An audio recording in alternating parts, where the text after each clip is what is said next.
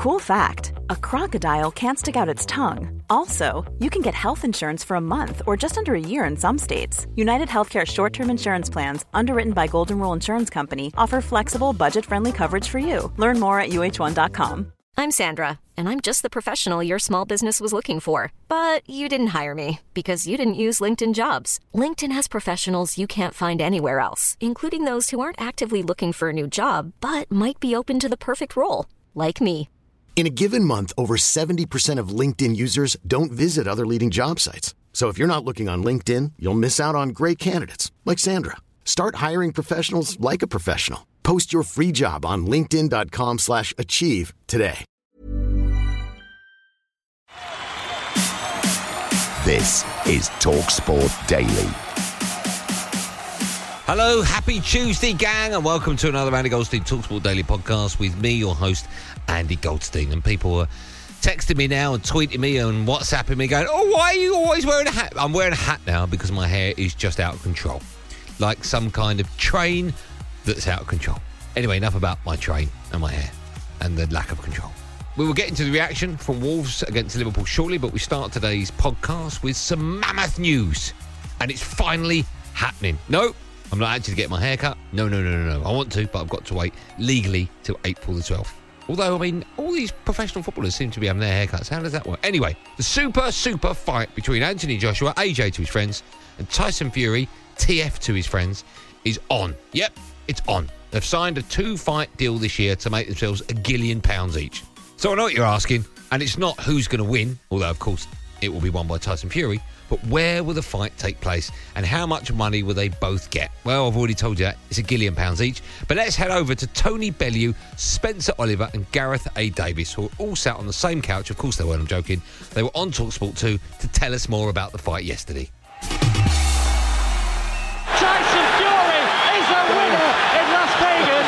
Jay Reyes, he throws in the towel. Tyson Fury has done the remarkable. They'll put up an enormous site fee. Eddie revealed to me in December at uh, Joshua's fight with Kubrat Pulev that he expects both men to earn up around 100 million pounds each for this fight. So if you look at two fights of this controversy and they have a second fight, we're talking a half a billion dollars, American dollars, for, for a two-part uh, series, a blockbuster two-part series. I think it'll head to Saudi, and I think they'll make a ready-made stadium there, and I think we'll have 20, 30,000 people. I think it's going to be a blockbuster.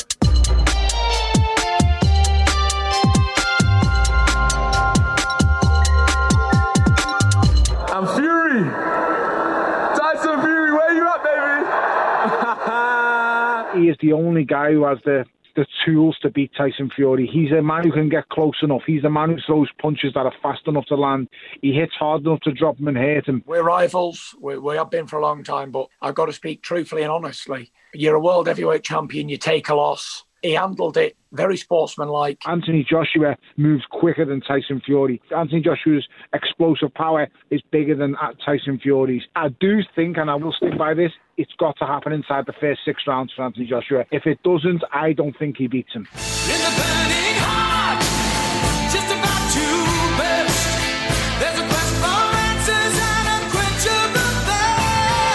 It is the perfect fight to promote. I cannot wait. I favour Fury. I'm going to say that early on, but this is heavyweight boxing. It's about knockouts. Anybody can win. And, and they are very, very well matched in terms of their styles. Anthony Joshua is a brilliant finisher. Mm-hmm. Tyson Fury likes to fiddle about and be awkward with his opponent. There is so much to talk about, to debate about. Have you heard a better story than the one of Tyson Fury? No, he's gonna win. Only one gypsy king.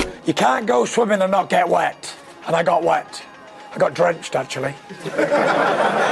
We're creating history here, and there's a lot on the line, and it's about who's going to deal with the whole build-up better, uh, who's going to deal with th- their emotions better. And I just feel that Ty- like, I just feel that Tyson Fury might get emotionally involved and decide to take the fight to Anthony Joshua early, and I think that could be his undoing. Now, on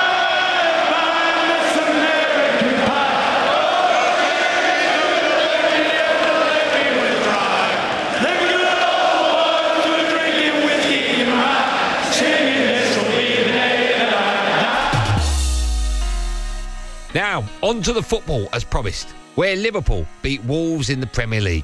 This was the reaction on my show, Andy Goldstein Sports Bar, Monday to Thursday from 10 pm. Yeah, that's right, Monday to Thursday from 10 pm. And I include Tuesday and Wednesday in that list.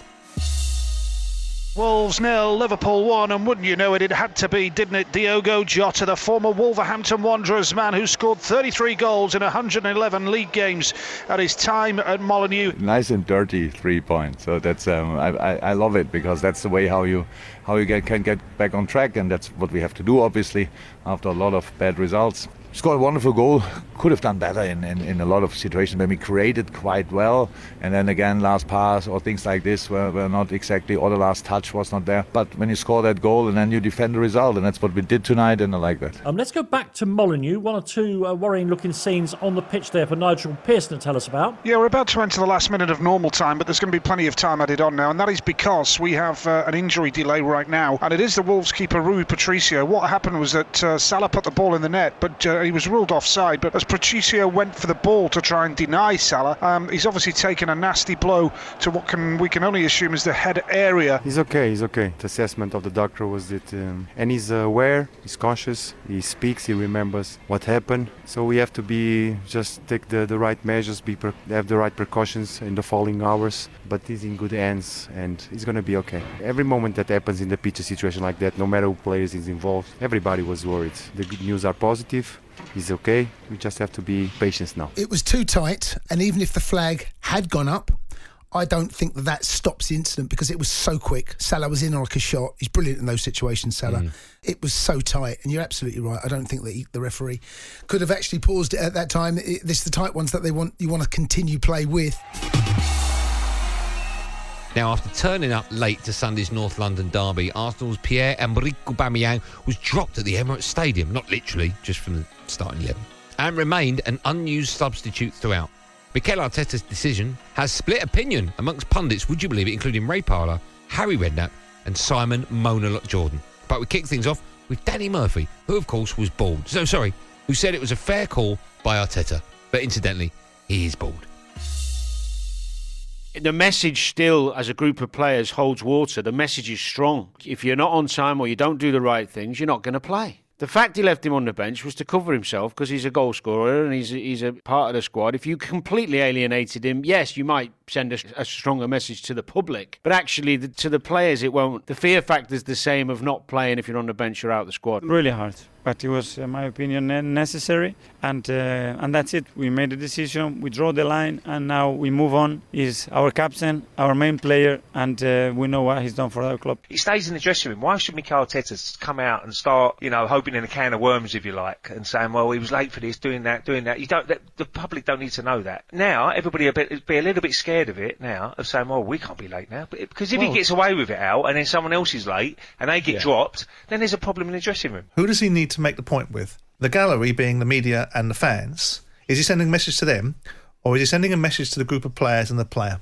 The notion of being dropped is bigger than the artificial impact it'll be with the media and the fans that say, Well done, you, for dropping him well done this. He's not trying to create an impact with the fans and the media. He's trying to create an impact in the mind of the player and those other players that will see that as an example. Uh, Arteta is getting tougher and tougher. It was far better to almost embarrass the guy yesterday. This has been coming with him. You know, he won his plaudits last year and he won his contract rise and all fairness and credit to him, winning the FA Cup almost single-handedly. But he's been dining out for lunch on that pretty much all year. His stats on assists and goals are shocking, and it was the right thing to do, and it was a brave thing for Mikel to do. I'd be lying if I said to you in a game like yesterday I'd have left him out, either find him or whatever and sorted out after the game. But I wouldn't sit here, I couldn't be lying if I said I'd, I'd, I'd, have left him out. You know, you want to win that game so bad. It's a massive game. I, I would have played him. Listen, everything he mm. did turned out right. He's punished him, he's left him out. Brave decision. They win the game. Great work from Tierney down the left hand side,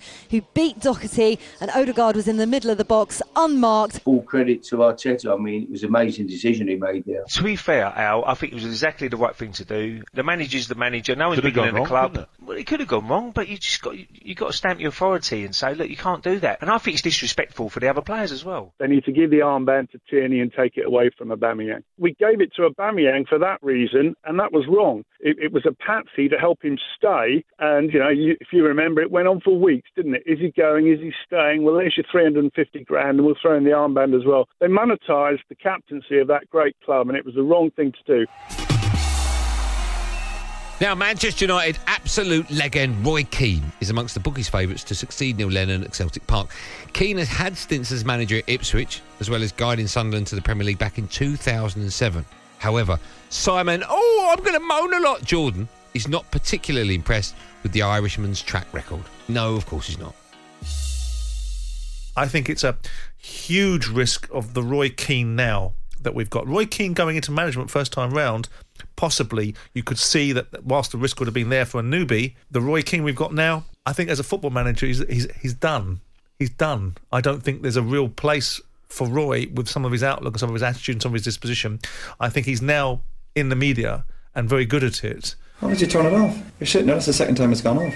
Why don't you turn it off? Look at Roy Keane and say, is there anything in his body of work besides a very short period of time at Sunderland that gives you the credence to say he's a decent manager? Yes, I tell you what his bit is because he was a Man United captain. And once upon a time, he was an iconic figure. Okay, great.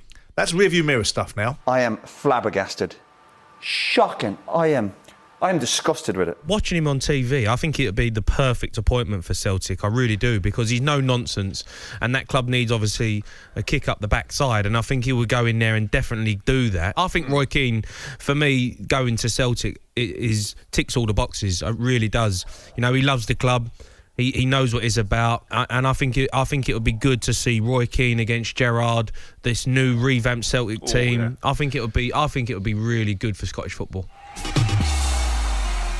Now, Man City manager Pep Guardiola Guardiola and left back Zinchenko have been speaking ahead of their Champions League tie with Borussia Mönchengladbach tonight. The citizens, no one ever calls them that, why don't they just call them City, are already 2 0 up from the first leg and they've basically won the Premier League already. So can they win the quadruple? Of course, I hope not. Let's ask Pep first.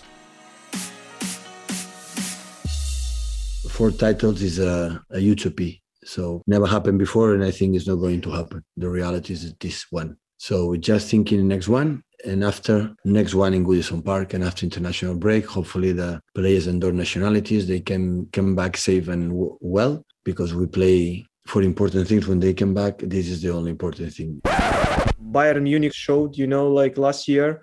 I think I guess they won everything, right? So the other year Barcelona did it as well. So uh, with with Pep, uh, and I think of course everything is possible. You know, we've got unbelievable squad, uh, the best players in the world. Yeah, definitely. Why not? If you ask me if I'm agree with Zinchenko, I would say no, completely not. Now, it's the third T20 between India and England today, and it's live and exclusive over on Talksport 2, don't you know, with the series finally and nicely poised at 1 1. Coverage gets underway at half past 12, but there won't be any fans inside the stadium. This is due to the rising number of coronavirus cases in the area. The former England fast bowler Darren Goughie Gough reacted to the news on Drive. 70,000 people in a stadium. You should have seen the live pictures of those people trying to get into that ground. I mean, talk about inviting them in scheduled timings. It just didn't happen. It would just literally open the doors and they all- all piled in. And it seemed for the stadium that holds 130,000 just about, they all seemed to be stood together. I mean, not surprising at all. Listen, we all want sporting events to get back as quick as possible, but that is not the way for them to go about it. Honestly, I was gobsmacked. I went home last night um, and, I, and I said, I, I honestly couldn't believe it. That many people, no masks, uh, no social distancing going on whatsoever. And for review of the day's play, why don't you? It sounds like a threat. Why don't you check out the following on podcast? It's not a threat. You can do it. You don't have to. It's up to you. Anyway, the following on podcast is on the Talksport app. Don't you know? Now, would Harry Redknapp go back to Portsmouth and take the vacant managerial role for a third time? I doubt it. But I wonder if this week's Cheltenham Festival might get in the way. Probably. Let's find out, shall we? Rather than do all this stupid guesswork.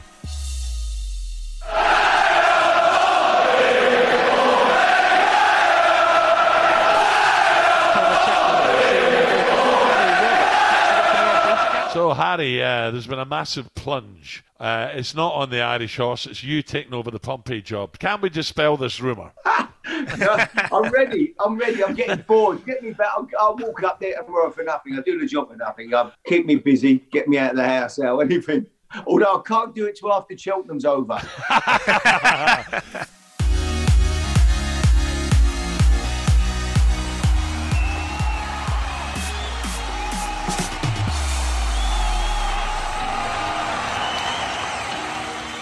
That's it. Before I go, let me tell you about some live football you can hear on Talksport 2 tonight at 7.45 as Bournemouth take on a bunch of Swans. It's commentated on by Ian Danter alongside David Connolly. Uh, that's it. Thanks for listening on the Talksport app or wherever you get your podcast from.